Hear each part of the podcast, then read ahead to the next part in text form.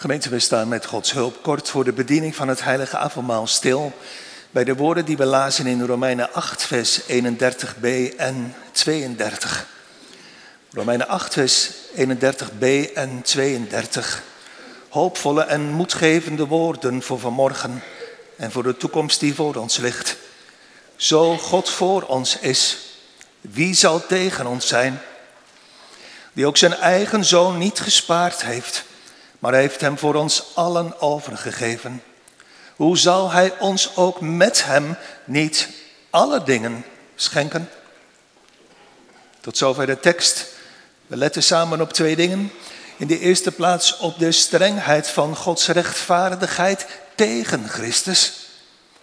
En in de tweede plaats op de rijkdom van Gods barmhartigheid door Christus is dus de strengheid van Gods rechtvaardigheid tegen Christus. Want zo zegt vers 32, God heeft zijn eigen zoon niet gespaard. Zijn eigen zoon. De enige liefde zoon van de Vader. Die van eeuwigheid af was in de schoot van zijn Vader. De lieveling van zijn hart die toen hij op aarde was altijd de wil van zijn vader deed. God spaarde hem niet, maar gaf hem over tot het vonnis van de dood, tot het vonnis van de vervloekte dood van het kruis. De vader, die hem zo lief had, gaf hem daaraan over. Toen hij zei, zwaard ontwaak tegen mijn herder. Tegen de man die mijn metgezel is, sla die herder. De vader gaf hem over in het allerdiepste lijden naar lichaam en ziel. Toen hij moest uitroepen, in het ervaren van de diepste eenzaamheid van zijn hart. Mijn God, mijn God, waarom hebt u mij verlaten? Overgegeven door de Vader. Zonde gemaakt, een vloek geworden voor ons. God spaarde geen slag, geen traan, geen zucht, geen schaamte. Niets. De barmhartige God toonde geen barmhartigheid. Hij die het geroep hoort van de jonge raven, sloot zijn oren voor zijn enige geliefde zoon. De Vader gaf hem over, staat er voor ons allen.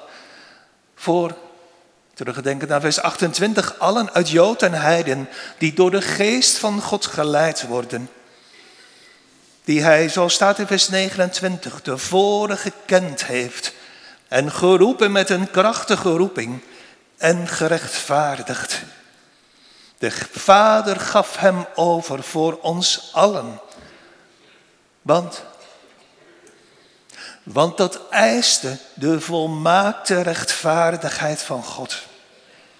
De heilige God kon en wilde geen enkele zonde door de vingers zien. En zo kwam tegelijkertijd in de tweede plaats de ernst van onze zonde aan het licht. Kijk in gedachten naar Golgotha, kinderen van God geliefde mede-christenen. En u ziet wat zonde is. Eén blik op het diepe lijden van Christus moet onze liefde tot de zonde wel breken. Kijk straks naar de tekenen van het gebroken brood en van de vergoten wijn. En sla met uw ogen een blik op de dieprode kleur van de wijn. En laat het door Gods genade doordringen tot uw hart. Wat het uw meester, wat het uw zaligmaker gekost heeft.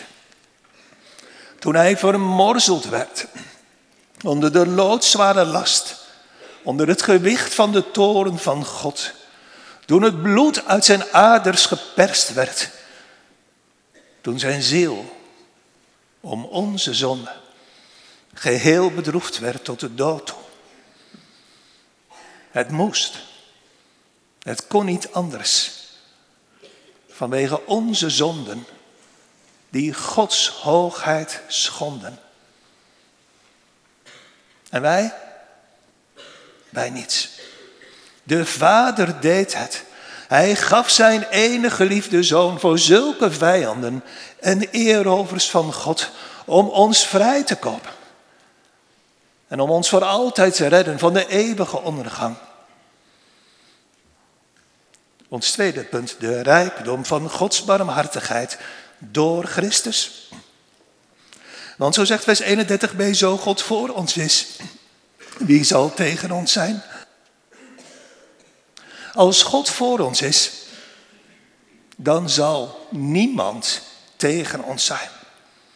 Dan zingen we met de dichter van Psalm 56, wat zal een nietig mens mij doen?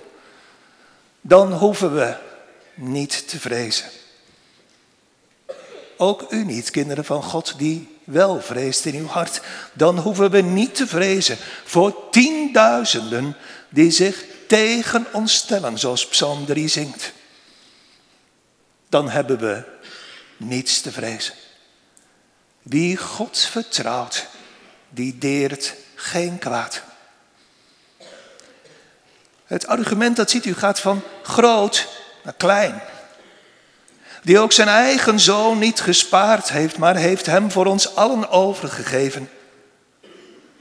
Hoe zal hij ons ook met hem niet alle dingen schenken? Als de Vader nu zo'n grote gift gaf aan ons, kinderen van God geliefde medechristenen, dan is het gewoon ondenkbaar dat God ons andere dingen zou onthouden. Geestelijke zegeningen tijdelijke zegeningen. De leiding van al zijn alwijze godsbestuur in ons leven. Ja, alle dingen, zoals staat in vers 28, die medewerken ten goede. Dan zal de Heer ons zonder twijfel zegenen. Met rechtvaardigheid uit God. Met heiligheid uit God. En met verlossing uit God. Met kleding, met voedsel, met bewaring. En dan zal de Heer ons ook vanmorgen zijn barmhartigheid en vertroosting niet onthouden. Als hij zijn zoon overgaf om een fontein te zijn van levend water,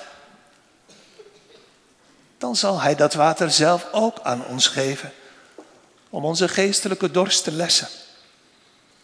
Als hij zijn zoon overgaf om een bron te worden van troost en licht,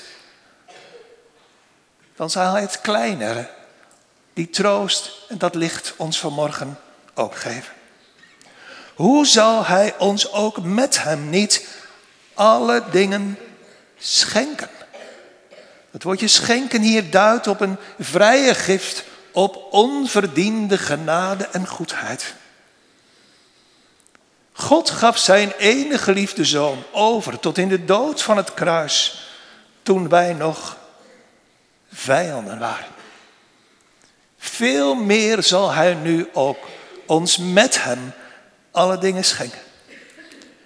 De Vader gaf hem verdriet om ons troost te geven. Hij gaf hem striemen om ons genezing te geven. Hij gaf hem de vloek om ons de zegen te geven.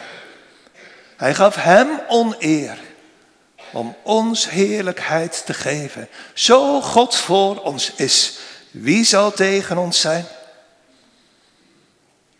Wij zijn zwak van moed en klein van krachten. Maar we hebben een sterke God, van wie we biddend alle hulp verwachten. Hem nu, die machtig is meer dan overvloedig te doen, boven alles wat wij bidden of denken. Naar de kracht die in ons werkt, Hem zeg ik, zij de heerlijkheid in de gemeente door Jezus Christus, in alle geslachten, tot in alle eeuwigheid. Amen.